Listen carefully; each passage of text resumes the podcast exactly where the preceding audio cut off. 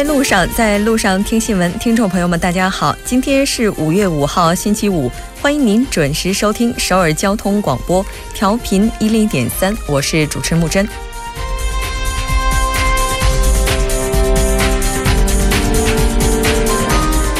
今天韩国迎来了家庭月的第一个节日儿童节，那这个充满希望与快乐的日子，似乎一下子赋予了五月别样的生机。所有的成年人都曾是少年，曾是儿童。我们希望将所有的美好都给予孩子，希望所有的孩子都能够健康茁壮成长。那么，让陪伴就不仅仅停留在今天，让我们的努力能够为孩子撑起一片更加清亮的蓝天。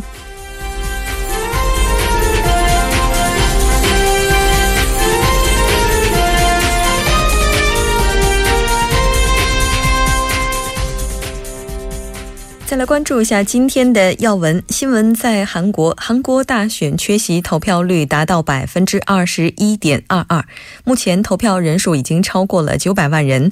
韩国代总统接见日本大使，就慰安妇问题交换意见。新闻在中国，中国国家主席习近平四日在人民大会堂会见丹麦首相拉斯穆森。中国国务院办公厅发布了关于加强中小学、幼儿园安全风险防控体系建设的意见。走进世界，俄土伊签署在叙利亚建立冲突降级区合作备忘录。美国众议院通过了美国医疗法案，以取代奥巴马医改。百味茶座依然是和嘉宾一起来聊一聊世间百态、人间百味。那今天我们请到的嘉宾是来自韩国。外国语大学孔子学院的院长朴兴珠。那从每周一到周五晚六点，了解最新动态，锁定调频一零点三新闻在路上。稍后是广告时间，广告过后马上回来。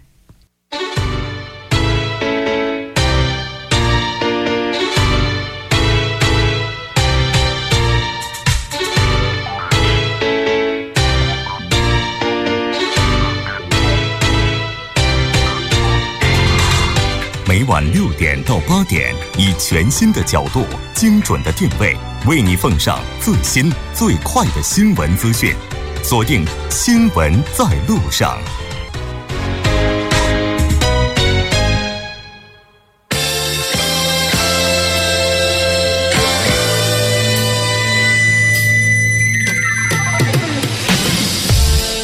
在韩国带您快速了解当天主要的韩国资讯。接下来我们就连线特邀记者李秀妍。喂，你好，李秀妍。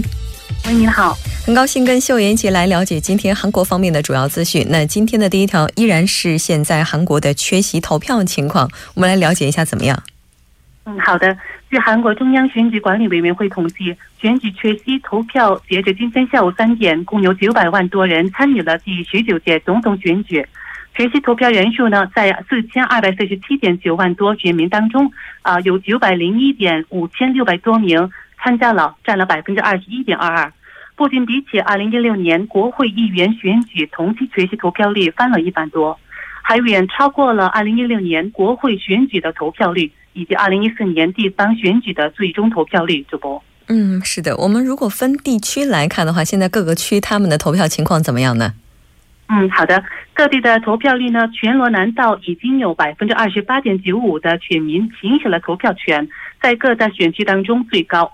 光州市为百分之二十八点三二，全罗北道为百分之二十六点六九等等等。湖南地区的学习投票率很高，不过呢，执政党票仓大邱的投票率呢仅为百分之啊十八点二，全国最低。另外，釜山为百分之十八点七二，庆尚北道为百分之二十二点六二。晋江南道为百分之二十二点零一等，岭南地区的投票率呢很低。首都圈的投票率呢，首尔为百分之二十点八二，京畿道为百分之二十点二十点零六，原创为百分之十九点五八。啊，中心圈的投票率呢，市中市为百分之二十八点三三，啊，然后大田为百分之二十二点三四，另外济州道为百分之十八点五八。受朴槿惠施政的影响，右翼支持者投票热情不高啊，与渴望变化的左翼选民的投票形成了啊鲜明的对照。然后，韩韩国中央选举委员会呢，刚刚发表了今天下午五点钟的投票率啊，统计显示，共有一千万以上的人参加了这次总统选举。主播，嗯，是的，而且截止到今天下午的话，这个投票率已经将近百分之二十五了，可以说这个速度是非常快的。那稍后我们在节目当中的话，也会了解一下具体的情况。那我们再来看一下下一条。好的，呃，韩国代总统韩教恩呢，昨天在首尔中央政府大楼接见了日本驻韩大学长岭安正，双方就慰安妇问题等两国当面的悬案交换了意见。主播，嗯，那这次的话，两位他们主要交换的是哪方面的意见呢？呃，黄教安当天和联合国安理会理事国驻韩大使座谈了之后呢，啊，单独接见了长岭安正，交谈了十五分钟。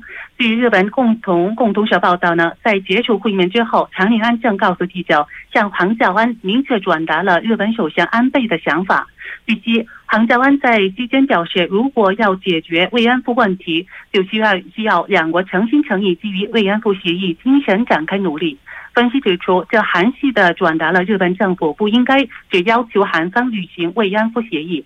黄教安在跟媒体采访时表示呢，日方多次请求和黄教安见面，为了不把负担啊负担留给下一届的政府，黄教安就啊决定了接见日本主日本大学主播。嗯，是的，听说当天呢，黄教安代总统还会见了十五名联合国安理会的理事，那他们之间主要进行的是哪方面的讨论呢？嗯，好的。啊，当天在中央政府大楼，黄教安和十五名联合国安理会的理事召开了座谈会。黄教安表示，朝鲜问题啊不局限于东北亚和韩半岛，更是与国际和平相关的问题。希望安理会积极发挥作用，促使各方强力应对朝鲜的威胁。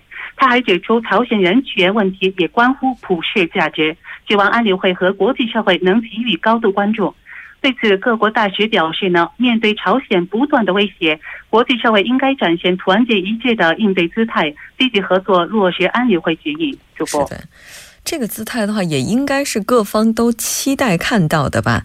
那下一条消息呢，是目前韩中日三国财长以及央行行长他们会议相关的一些内容。我们来了解一下这次会谈，这三国都达成了哪些协议？嗯，好的。呃，第十这次韩中日财长和央行行长会议今天在日本横滨举行。三国会议之后发表联合宣言，一致决定共同抵制贸易保护主义。啊，韩中日三国在联合宣言中表示，我们一致同意，贸易是提高生产效率、创造就业岗位等推动经济增长的最为重要的动力。我们将抵制所有形式的贸易保护主义。美国总统特朗普呢，今年一月就任之后，一直强调美国优先主义，为美国企业实施贸易保护主义。美方不久前还表示有意将谈韩美自贸协定。在此情况下呢，韩中日三国在联合宣言中提出抵制贸易保护主义。啊，间接的反映了对美国贸易政策的批判态度。主播，嗯，确实，因为美国它现在的这种贸易保护主义的姿态，应该说给它的很多合作国家都带来了相当大的影响。目前的话，金融市场的情况也是非常不稳定的。那就此的话，像三国他们有哪些表示呢？嗯，韩中呢，啊，三国呢还在联合宣言中表示，积极啊将积极动用货币、货币与财政政策，推动可持续的发展。为了应对全球啊经济不稳定性和地啊不确啊不确定性和地缘政治风险等金融市场的不稳定因素啊，也为了确保亚洲金融市场稳定，三方决定加强合作，金融合作。为了提高啊清迈倡议多边化协议的力量和效应，将和区域内的成员国不断进行合作。另外呢，下一届韩中日三国财呃财长和央行行长会议呢，将于明年五月份在菲律宾马尼拉举行。嗯，是的，韩中日三国财长以及央行行长会议，他们定期召开的这个在过程进行当中，比如说像提出来的很多决议，也对三国的经济起到相当大的指导作用哈。我们再来看一下今天的最后一条，简单了解一下吧。嗯，好的。韩国代总统韩教安呢，昨天在首尔三星洞的总理官邸与记者团举行了午餐座谈时表示，啊，萨德是美国武器，由美国使用，运营费呢也是由美方承担的。韩美在此问题上没有意见分歧。彭战说，啊，要部署武器则需要地皮，因此武器所在的国家会提供地皮。韩美两国成立联合工作组，几个月来具体啊具体讨论了相关事宜，然后呢拟定了协议书。因为由此可据，萨德费用呢由哪一方承担不会引发争议。他还指出，美方提出重新考虑萨德部署费用，但是呢，部署工作还没完全落实，不能重新考虑了。韩美在此问啊，在此问题上没有意见分歧。主播。嗯，是的，没错。那其实这个问题应该还是之前特朗普总统突然就发表声明，要求韩方承担萨德费用的一个延续了。那韩国国防部发言人他的态度也是一样的吗？嗯，没错。韩国国防部发言人呢，呃，发言人文相军呢，啊，昨天在例行记者会上说，将萨德运营和维护的费用由美方承担，电费、油费属于维护费用，同样是要由美方承担的。他还指出，目前韩美双方依据驻韩美军地位协定走萨德部署流程。有舆论认为呢，在萨德部署进程中，政府没有充分听取了民众意见。不过呢，黄教安对此解释说，萨德不是玩具，而是武器系统啊，系统啊，公开武器体系和部署地点并不合适。另外呢，至于将何时表明辞意，黄教安说打算早日提交辞呈。对未来步入政坛的可能性呢，他没有正面回答。是的，我们也看到现在韩国门户网站上的这个更新呢，已经显示出这个进入了下一届总统选举的倒计时。五月九号，从早上六点开始，一直进行到八点，满十九岁以上的所有拥有韩国国籍的人都可以进行投票。那这个时候，也希望大家都能够积极的参与进来，把这个投票率提得再高一些。非常感谢秀妍给我们带来这一期连线，我们下期再见。好的，再见。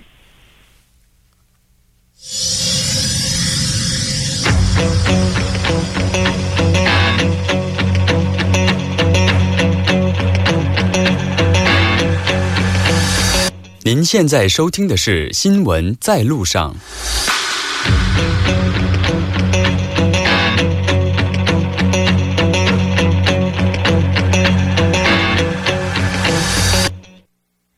新闻在中国，带您快速了解当天主要的中国资讯。接下来，我们就连线特邀记者木易。木易，你好。你好，木真。收音机前的各位听众朋友，大家下午好，欢迎收听今天的新闻在中国，我是木易。那很高兴跟木一起来了解今天中国方面的主要资讯。那我们还是先来看一下第一条。好的，最近呢有这么一条消息说的特别好玩啊，就是说这个丹麦附近啊有很多的这个应该说是。呃，牡蛎泛滥了，哎，然后呢，需要很多中国游客前去食用，然后这个来消解这种外来物种带给他们的困扰啊。于是呢，很多人就开玩笑说啊，这个消息呢源自于这个丹麦大使馆在中国的微博发布的这么一条消息。那能不能这个给我们另辟蹊径，开一个这个比较快速的签证，让我们前去丹麦呢？那第一条消息呢就和中丹的关系有关系啊。那最近呢也是。呃，国家主席习近平在四号，也就是昨天哈，在人民大会堂是会见了丹麦首相拉斯穆森。呃，关于这个中丹之间的合作领域和进一步合作内容呢，我们来了解一下哈。那习近平指出呢，发展健康、稳定、可持续的中丹全面战略合作伙伴关系，不仅符合我们各自国家的利益，也有利于推进中国和北欧合作以及中欧关系全面发展的这么一个势头。那二零一六年是中丹全面战略合作伙伴关系的进取之年，双方呢全面规划两国的共同的合作领域，共同推动中丹关系在新形势下健康快速的发展。呃，同时呢，提出要加强顶层设计，将二零一七年打造成中丹全面战略合作伙伴关系的收获之年。同时啊，习近平也强调，双方呢应该从战略高度和长远的角度呢，规划好中丹关系的发展方向。呃，彼此来尊重自己的核心利益和对方的这个重要关切，加强两国高层和各级高层领导人员之间的这个往来，密切两国的政府、立法机构、政党、地方还有民间交流。呃，要以这个循环经济、节能环保、食品安全、农业科技和可再生资源利用以及城镇化等重点领域呢为合作重点，来开展这个高科技啊、高附加值以及。新型的这种合作关系，积极来探讨在“一路一带”的这个框架合作之内呢，呃，更多的这种合作方式，要继续来加强呃追逃、追赃等这种务实的合作，以及社会各领域的这种交流和互鉴吧。应该说，呃，从中国这边来看的话，合作领域是非常多的。那同时呢，拉斯穆拉斯穆森也是表示哈，中国经济社会呢发展是非常迅速的。在联合国维和气候变化等国际事务当中，也是发挥着非常重要的作用。呃，丹中自二零零八年建立全面战略合作伙伴关系以来呢，两国关系呢是长足的发展。丹麦坚持一个中国的政策，双方呢也是基于互利共赢的这种广泛合作取得的积极成果。呃，丹麦呢愿意同中国是共同来努力，深度挖掘两国在医疗保健、食品、教育、文化、旅游等多领域的这种合作吧，洪真。嗯，确实，因为中国和丹麦的话，应该说建交的时间也不是特别的短，而且呢，速度也发展的非常快，应该说互利合作共赢也符合双边共同的利益了。那这条消息是国际方面的，接下来我们再来看一下中国现在它在国内最近出台的一份文件。嗯。呃，前两天的时候，我们在这个新闻在中国的这个节目时间里呢，和各位说过，就是关于校园暴力的这么一个关注的新闻啊。是的。那今日呢，国务院办公厅是发布了关于加强中小学、幼儿园安全风险防控体系建设的这么一个意见，对于中小学、幼儿园安全风险防控体系进行全面的顶层设计和系统的制度整合、机制创新。呃，当然呢，我们首先要来关注一下，就是目前在中国的校园欺凌事件哈，有没有一个具体的数据和统计数字，让我们了解一下为什么会发布这么一个意见，非常关注这一事项哈。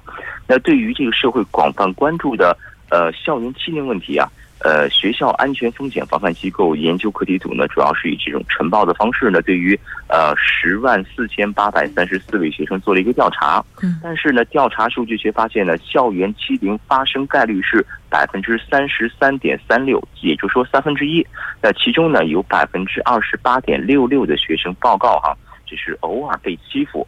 四点七的这个占比的学生呢，是报告是经常被欺负。那就欺凌的这个实施来看呢，有百分之十六点零四的学生是报告偶尔是欺负同学，而百分之二点六九的这个数据显示呢，是经常来欺负自己的同学哈。呃，那值得关注的是，加害与受害并存的现象，偶尔也是这个呃欺负和偶尔被欺负之间的这个学生人数是达到了百分之十一点二。那经常被欺负的呢，也是呃经常。欺负别人的是百分之一点二，我不知道各位有没有听清楚这个数字，就是它既是受害方，也是一个加害方，所以说这个东西是非常有趣的这么一个呃值得寻味的这么一个数字吧。是，也就是说在这些数字当中，它是有一些重叠的部分的，它可能是受害人，但是在另外一起事件当中，它也有可能是加害人。那这个情况也就意味着，现在校园欺凌它是不容乐观的。那像刚才您提到的发布的这个意见当中，它呢也是将要构建防控学生欺凌和暴力行为的有关的一些机制，然后呢把这个要纳入学校安全风险防控的整体范畴，也是出了一些高招。没错，没错。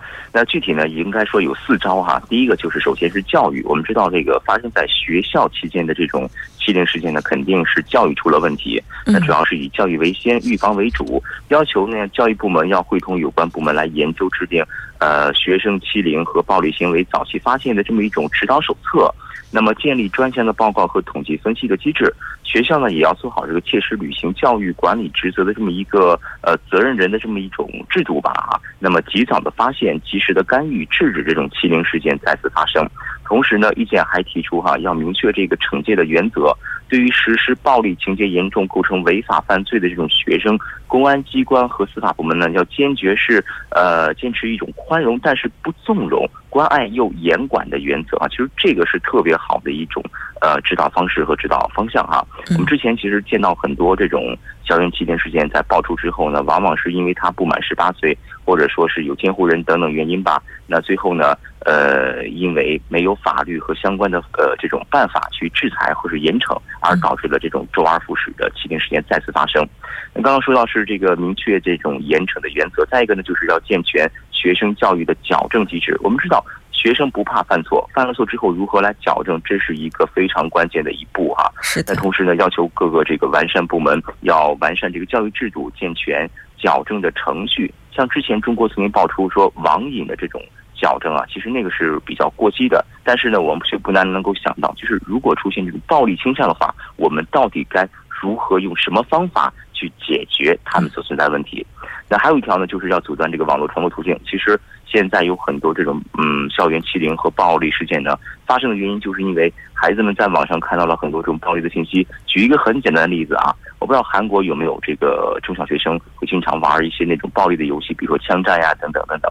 那么有很多的年轻朋友，他们在看到这些游戏或经历过这种游戏之后呢，会觉得，哎，杀人或加害于人，其实就像游戏当中那么简单，到底是不是呢？可能真正这种情况的发生和他们在游戏当中看到的事情是截然不同的。所以说，以上四招吧，也是这个意见。所背后透出的管理的一个方向。是的，没错。那如果孩子的世界出现问题的话，首先大人应该要审视自己。如果自己的世界没有出现问题的话，也不会影射到孩子当中。而今天呢，又刚刚好是韩国的儿童节，也希望借这个机会，所有的成年人都能进行反思。非常感谢木易给我们带来这一期连线，我们下期再见。再会。好的，稍后我们来关注一下这一时段的路况、交通以及天气信息。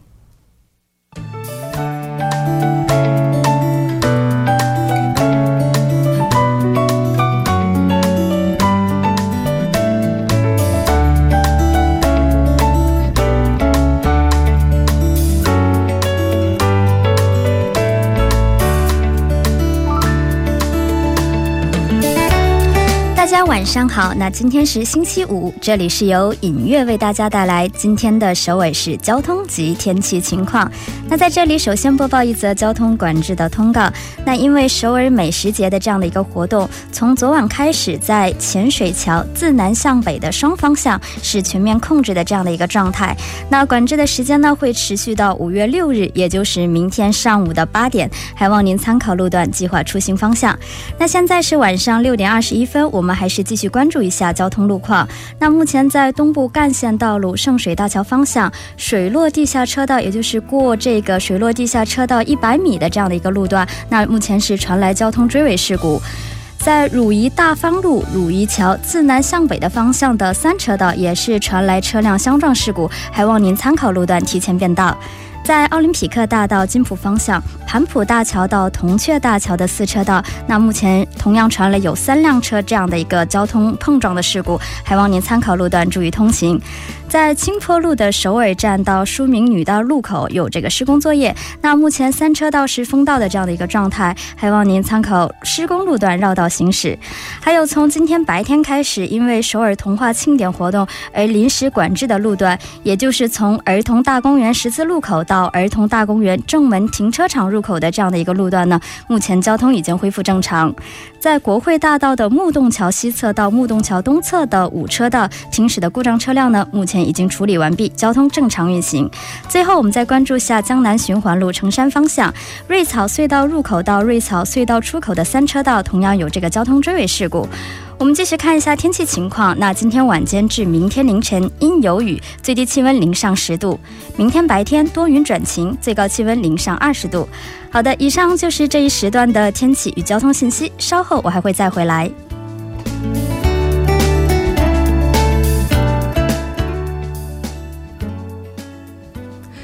现在时刻是六点二十三分，这里是正在为您直播的 TBS EFM 调频一零点三新闻在路上。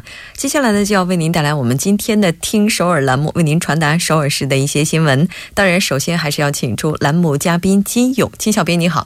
好，大家好，主持人好。嗯，明显的感觉到现在真的好像进入夏天了哈。对对，不是已经进入夏，我觉得就是夏天了啊，对吧？